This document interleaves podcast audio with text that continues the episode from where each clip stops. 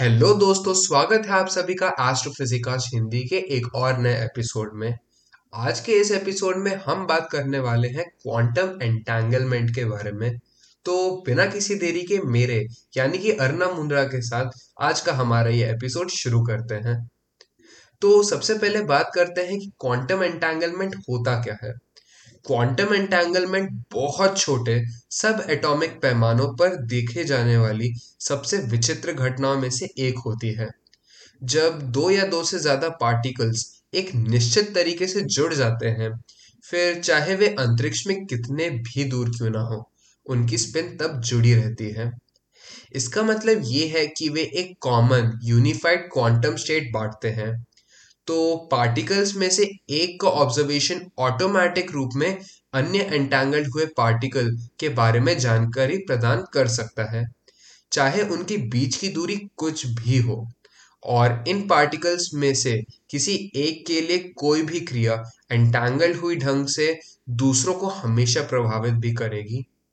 अब बात करते हैं क्वांटम डाइस प्रयोग के बारे में। तो एक्सपर्ट्स ने एंटेंगलमेंट के पीछे असली विचारों को विकसित किया, क्योंकि उन्होंने 20वीं शताब्दी के शुरुआती दशकों में क्वांटम दुनिया की इंजीनियरी पर काम किया था।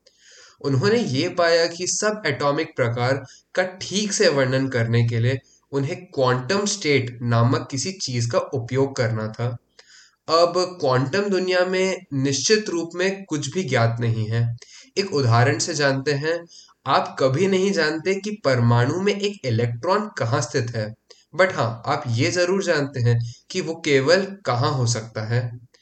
एक क्वांटम स्टेट एक पार्टिकल को एक निश्चित प्रॉपर्टी को मापने का संभावना संक्षेप कर देता है, जैसे उसकी स्थिति या उसकी एंगुलर वेलोसिटी इसलिए उदाहरण के लिए एक इलेक्ट्रॉन की क्वांटम स्टेट उन सभी स्थानों का वर्णन करती है जो आपको मिल सकते हैं। साथ ही उन स्थानों पर इलेक्ट्रॉन को खोजने की संभावनाओं के साथ। क्वांटम स्टेट्स की एक और विशेषता यह है कि उन्हें अन्य क्वांटम स्टेट्स के साथ जोड़ा जा सकता है, जिसका अर्थ है कि एक स्टेट का माप दूसरे को प्रभावित कर सकता है। अब 1935 के एक पत्र में एल्बर्ट आइंस्टाइन बोरिस पोडोल्स्की और नाथन रॉसन ने जाँच की कि क्वांटम स्टेट एक दूसरे के साथ कितनी दृढ़ता से जुड़ते होंगे। उन्होंने ये पाया कि जब दो पार्टिकल्स अत्यधिक सहसबंद होते हैं तो वे अपनी व्यक्तिगत क्वांटम स्टेट्स खो देते हैं और इसके बजाय एक एकल, एकीकृत स्टेट साक्षा करते हैं। अब इसके बारे में सोचने का एक और तरीका ये भी है कि एक अकेला मैथमेटिकल कंटेनर सभी पार्टिकल्स को एक साथ वर्णन कर सकता है, चाहे फिर उनकी व्यक्तिगत गुण कुछ भी हो।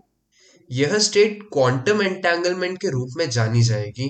एंटेंगलमेंट शब्द का उपयोग करने वाले फिजिसिस्ट एरविन श्रॉडिंगर थे, जो क्वांटम मैकेनिक्स के संस्थापकों में से एक थे। उन्होंने एंटेंगलमेंट को क्वांटम मैकेनिक्स का सबसे आवश्यक पहलू बताते हुए कहा कि इसका अस्तित्व विचार की क्लासिकल लाइन से पूर्ण प्रस्थान है। एक बार जब एक क्वांटम स्टेट का ज्ञान प्राप्त कर लेते हैं तो आप स्वचालित रूप में किसी भी एंटेंगल्ड हुए पार्टिकल की क्वांटम स्टेट को जान जाते हैं।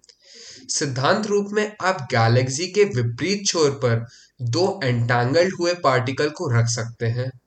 और अभी भी यह तत्कालिक ज्ञान है, जो प्रकाश की गति की सीमा को उल्लंघन करता प्रतीत होता है।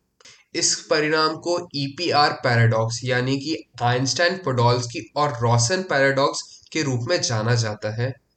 एक प्रभाव जिसे आइंस्टाइन ने spooky action at a distance करार दिया उन्होंने पैराडॉक्स को सबूत के रूप में इस्तेमाल किया कि क्वांटम थ्योरी अधूरी थी, लेकिन प्रयोगों ने बार बार पुष्टि की है कि एंटांगल हुए पार्टिकल दूरी की परवाह किए बिना एक दूसरे को प्रभावित करते हैं। और क्वांटम मैकेनिक्स आज भी वेरीफाइड है। दूर के पार्टिकल्स पर एक ऑब्जर्वर यह नहीं जानता है कि स्थानीय ऑब्जर्वर ने एंटांगल हुई व्यवस्था को डिस्टर्ब किया है।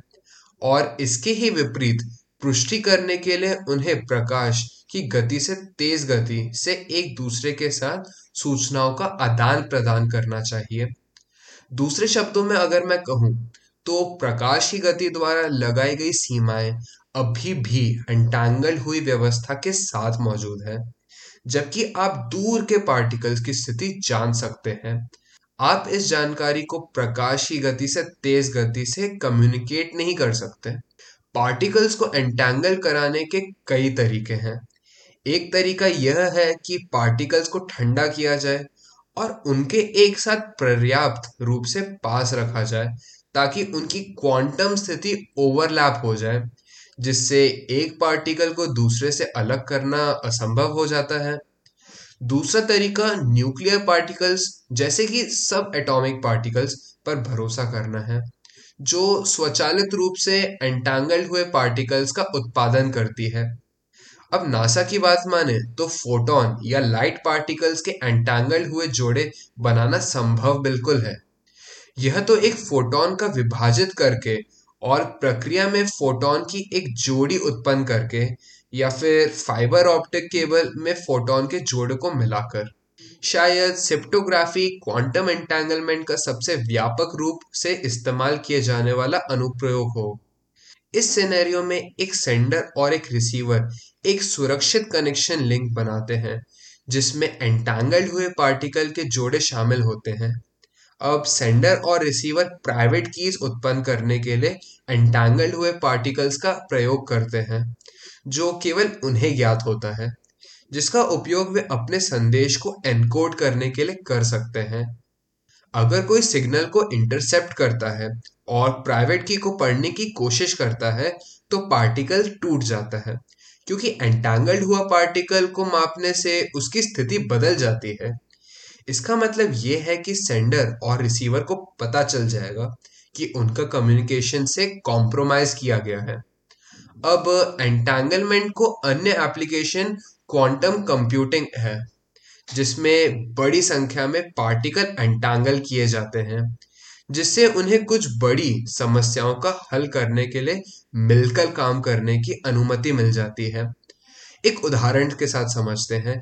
केवल 10 क्वांटम बिट्स वाला एक क्वांटम कंप्यूटर 20 बिलियन पारंपरिक बिट्स के सामने मेमोरी को रिप्रेजेंट कर सकता है। दोस्तों, आज के हमारे इस पॉडकास्ट के लिए बस इतना ही। आशा करता हूँ कि आपको हमारा आज का पॉडकास्ट पसंद आया हो। अपने ओपिनियंस आप हमारे सोशल मीडिया हैंडल्स पर शेयर कर सकते हैं। लिंक आपको डिस्क्रिप्शन में मिल जाएगा। मैं मिलूँगा आपसे एक नए एपिसोड में फिर से किसी नए टॉपिक के साथ। तब तक के लिए नमस्कार।